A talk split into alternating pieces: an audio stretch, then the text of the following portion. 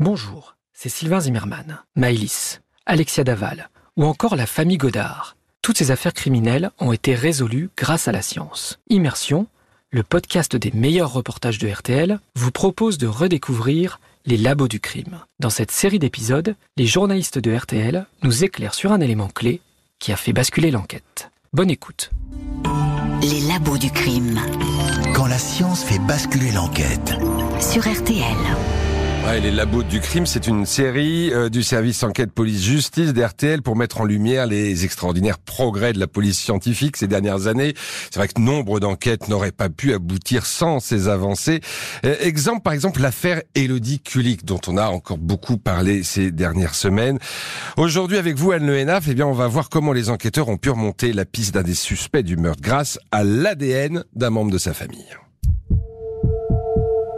Le 12 janvier 2002, le corps calciné d'Élodie Kulik, jeune banquière de 24 ans, est retrouvé à Tertry, dans la Somme. Elle a été violée puis brûlée. Pendant son calvaire, elle a téléphoné au secours. On l'entend hurler. On entend aussi les voix de ses agresseurs, car l'appel a été enregistré.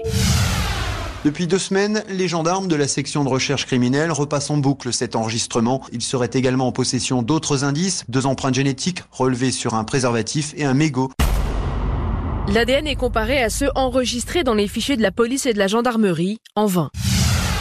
Un an après, le meurtrier court toujours. Où, où en est-on de l'enquête? Eh bien, toujours pas de piste sérieuse malgré toutes les investigations. Plus de 700 prélèvements ADN dans le voisinage parmi les proches d'Elodie.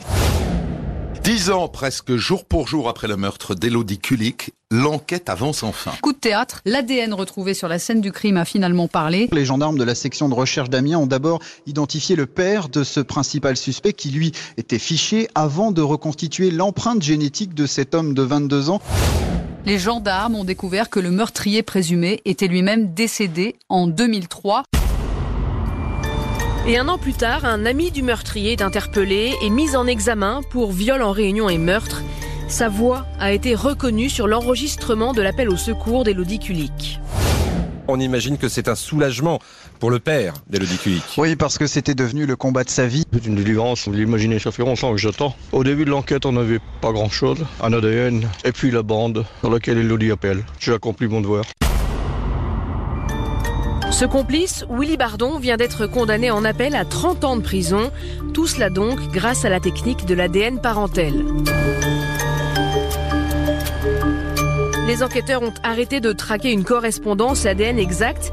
Ils ont cherché des ADN similaires et ont donc identifié l'un des meurtriers d'Élodie Kulik grâce à l'ADN de son père qui lui était répertorié. Le suspect décédé a été exhumé et les analyses ont confirmé que son ADN était bien celui retrouvé sur la scène de crime. Le lieutenant-colonel Brard est le chef du service central de préservation des prélèvements biologiques à l'Institut de recherche criminelle de la gendarmerie. En réalité, c'est un peu la technique de la dernière chance. Quand on a épuisé les voies classiques de l'enquête, l'enquête traditionnelle, lorsqu'on fait une recherche en parentalité, on ne trouve pas un individu, mais un nombre de candidats important. Ce sont des centaines de candidats, voire des milliers de candidats. Donc il y a un travail énorme à réaliser pour les enquêteurs à la suite, pour aller étudier chacun des cas, réaliser des arbres généalogiques, éventuellement faire des analyses complémentaires. Dès le début des années 2000, aux USA et en Angleterre, on met en place cette technique-là. En France, c'est vraiment l'affaire Kulik qui va être le déclenchement de l'utilisation de cette approche de la base de données. Et dans un certain nombre de cas, et certainement la majorité des cas, euh, ce type de recherche n'aboutira à rien. En Angleterre, par exemple, entre 2002 et 2011, il y a eu plus de 188 investigations qui ont été menées et qui finalement ont abouti à la découverte d'à peu près une quarantaine seulement de suspects et les affaires ne sont pas encore résolues. Donc vous voyez que finalement c'est un gros travail, mais les chances de réussite restent mineures. Pour l'instant, cette recherche d'ADN parentel ne se fait qu'en ligne directe pour identifier un père, une mère ou un enfant. Elle sera un jour peut-être étendue aux frères et sœurs ou aux cousins. Plus largement, les possibilités qu'offre l'ADN dans une enquête criminelle sont immenses. La recherche avance très très vite dans ce domaine. On voit bien qu'on arrive avec un, degré de fiabilité qui est variable mais parfois important à déterminer des caractéristiques comme la couleur des cheveux, la couleur des yeux, la couleur de la peau, mais également des habitudes de vie. On voit de plus en plus des études qui sont faites sur l'ADN et les modifications de l'ADN en fonction de l'environnement dans lequel les individus vivent, en fonction de leur régime alimentaire, euh, s'ils sont fumeurs, non fumeurs. Donc de plus en plus, on est capable d'aller aller vers un portrait robot génétique entre guillemets. Il faut que la loi permette aux forces de l'ordre donc de l'utiliser. Il faut aussi conserver correctement les traces biologiques de profils encore inconnus. Elles sont stockées dans une grande salle dont la température et l'humidité sont surveillées de près pour éviter leur dégradation. Les labos du crime sur RTL. Merci d'avoir écouté cet épisode des labos du crime. N'hésitez pas à nous laisser un commentaire, à mettre une note, en parler autour de vous. Retrouvez tous les épisodes sur l'application RTL, sur RTL.fr et sur toutes les plateformes partenaires. À très vite.